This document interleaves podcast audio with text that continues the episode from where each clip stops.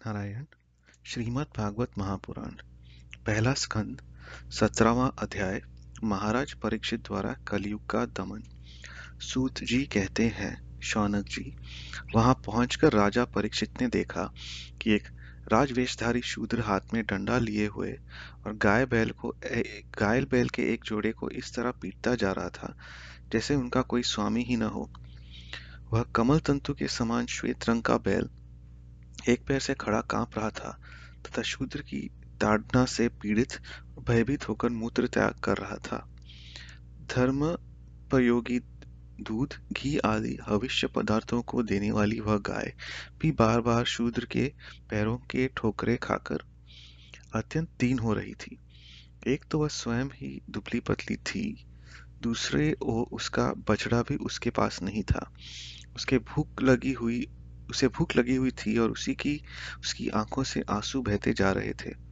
स्वर्ण जतित रथ पर चढ़े हुए राजा परीक्षित ने अपना धनुष चढ़ाकर मेघ के समान गंभीर वाणी से उसे, उसको ललकारा। अरे तू कौन है जो बलवान होकर भी मेरे राज्य के इन दुर्बल प्राणियों को बलपूर्वक मार रहा है? तूने नट की भांति वेश तो राजा का सा बना रखा है, परंतु कर्म से तो तू शूद्र ही जान पड़ता है। हमारे दादा अर्जुन के साथ भगवान श्री कृष्ण के परम धाम पधार जाने पर इस प्रकार निर्जन स्थान में निरपराधों पर प्रहर कर, प्रहार करने वाला तू अपराधी है अतः वध के योग्य है। उन्होंने धर्म से पूछा कमल नाल के समान आपका श्वेत वर्ण है। तीनों पैर न होने पर भी आप एक ही पैर से चलते फिरते हैं। ये देखकर मुझे बड़ा कष्ट हो रहा है। बतलाइए आप क्या बैल के रूप में कोई देवता हैं? अभी यह भूमंडल कुरुवंशी नरपतियों के बाहुबल से सुरक्षित है। इसमें आपके सिवा और किसी भी प्राणी की आँखों से शोक के आँसू बहते मैंने नहीं देखे। धेनु पुत्र अब आप शोक न करें, इस शूद्र से निर्भय हो जाएँ। गो माता, मैं दुष्टों का दंड देने वाला हूँ। अब आप रोए नहीं, आपका कल्याण हो।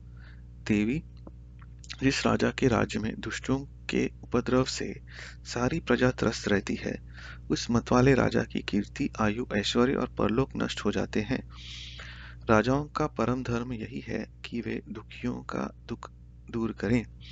यह महादुष्ट और प्राणियों की को पीड़ित करने वाला है। अतः मैं अभी इसे मार डालूँगा।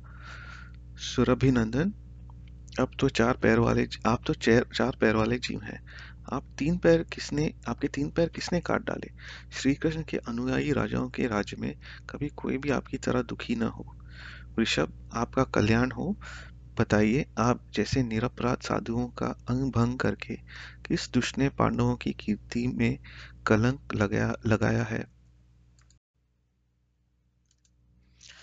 जो किसी निरपराध प्राणी को सताता है, उसे चाहे वह कहीं भी रहे, मेरे मेरा भय अवश्य होगा।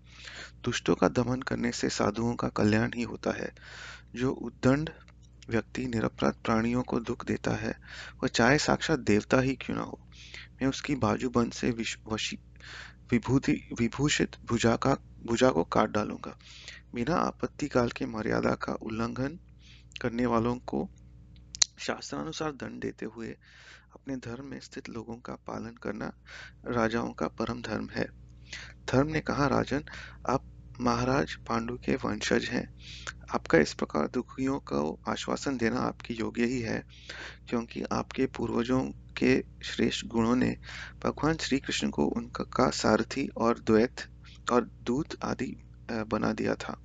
नरेंद्र, शास्त्रों के विभिन्न वचनों से मोहित होने के कारण हम उस पुरुष को नहीं जानते, जिससे केश, केशों के कारण उत्पन्न होते क्लेशों के कारण उत्पन्न होते हैं।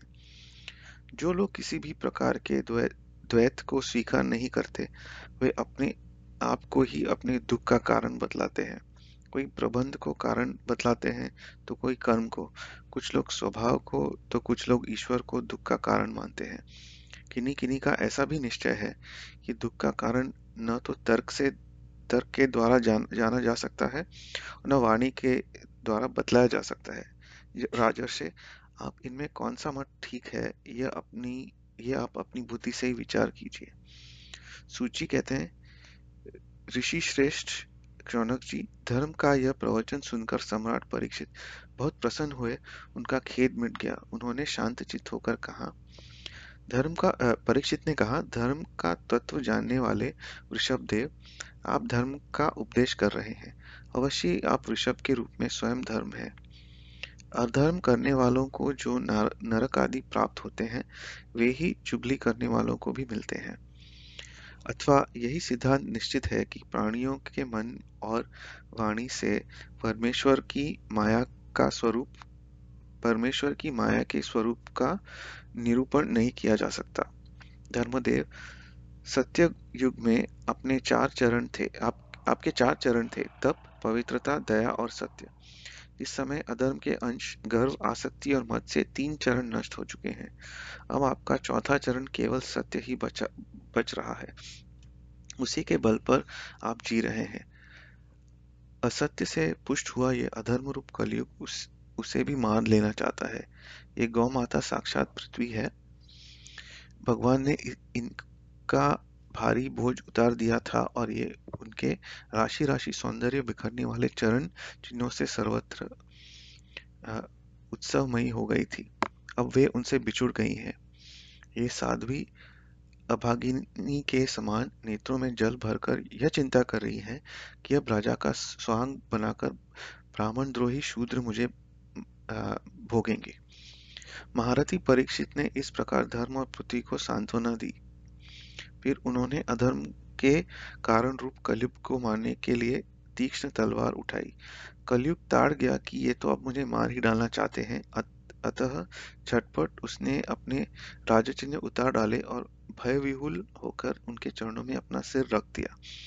परीक्षित बड़े यशस्वी दीन वत्स, दीन वत्सल और शरणागत रक्षक थे। उन्होंने जब कलयुग के अपने पैरों पर पड़े देखा तो कृपा करके उसको मारा नहीं। अपितु हँसते हुए उससे कहा, परीक्षित बोले, तब तू हाथ जोड़कर, जब तू हाथ जोड़कर शरण आ गया, तब अर्जुन के यशस्वी वंश में उत्पन्न हुए किसी भी वीर से वीर से तुझको कोई भय नहीं है, परंतु तू अधर्म का सहायक है, इसलिए तू मेरे राज्य में बिल्कुल नहीं रहना चाहिए।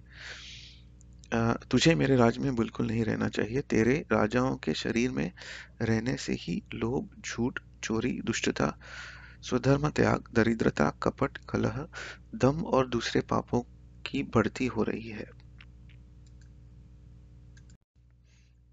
अतः अधर्म के साथ ही इस ब्रह्मावर्त में तू एक क्षण के लिए भी न ठहरना क्योंकि यह धर्म और सत्य का निवास स्थान है। इस क्षेत्र में यज्ञ विधि के जानने वाले महात्मा यज्ञों के द्वारा यज्ञ पुरुष भगवान की आराधना करते रहते हैं। इस देश में भगवान श्री हरि यज्ञों यज्ञों के रूप में निवास करते हैं। यज्ञों के द्वारा उनकी पूजा होती है और वे यज्ञ करने वालों का कल्याण करते हैं। सर्वात्मा भगवान वायु की भांति समस्त चराचर जीवों के भीतर और बाहर एक रस स्थित रहते हुए उनकी कामनाओं को पूर्ण करते रहते हैं। सूची कहते हैं, परीक्षित की यह आज्ञा सुनकर कलयुग सिहर उठा। यमराज के समान मारने के लिए उद्यत हाथ में तलवार लिए हुए परीक्षित से वह बोला, कली ने कहा, सार्वभौम, आपकी आज्ञा से जहाँ कहीं भी मैं रहने का विचार करता हूँ, वहीं देखता हूँ कि आप धनुष पर बाण चढ़ाए खड़े हैं। धर्म धार्मिक शिरोमणे, आप मुझे वह स्थान बतलाइए जहाँ मैं आपकी आज्ञा का पालन करता हुआ स्थिर होकर रह सकूँ। सूची कहते हैं, कलयुग की प्रार्थना स्वीकार करके राजा परीक्षित ने उसके चार स्थान दिए, द्यूत, मद्यपान, स्त्री संग और हिंसा। इन स्थानों में क्रमशः असत्य, मद, आसक्ति और निर्दयता, ये चार प्रकार के अधर्म निवास करते हैं। उसने और भी स्थान मांगे, तब समर्थ परीक्षित ने उसके रहने के लिए एक और स्थान, सुवर्ण यानी धन दिया। इस प्रकार कलयुग पाँच स्थान के पाँच स्थान हो गए। झूठ, मद, काम, वैर और रजोगुण। परीक्षित के दिए हुए इन्हीं पाँच स्थानों में अधर्म का मूल का कारण कली उनकी आज्ञाओं का पालन करता हुआ निवास करने लगा। इसलिए आत्म कल्याणकामी पुरुष को इन पाँचों स्थानों का सेवन कभी नहीं करना चाहिए। धार्मिक राजा प्रजा वर्ग के लौकिक नेता और धर्मोपदेष्टा गुरुओं को तो बड़ी सावधानी से इनका त्याग करना चाहिए। राजा परीक्षित ने इसके बाद वृषभ रूप धर्म के तीनों चरण, तपस्या, शौच और दया जोड़ दिए और आश्वासन देकर पृथ्वी का संवर्धन किया। वे ही महाराजा परीक्षित इस समय अपने राज सिंहासन पर जिसे उनके पितामह महाराज युधिष्ठिर ने वन में जाने, जाते समय उन्हें दिया था। विराजमान है। वे परम यशस्वी, सौभाग्य भाजन, चक्रवर्ती सम्राट राजर्षि परीक्षित इस समय हस्तिनापुर में कौरव कुल की राजलक्ष्मी से शोभायमान है। अभिमन्यु नंदन राजा परीक्षित वास्तव में ऐसे ही प्रभावशाली हैं, जिनके शासन काल में आप लोग इस दीर्घकालीन यज्ञ के लिए दीक्षित हुए हैं, नारायण।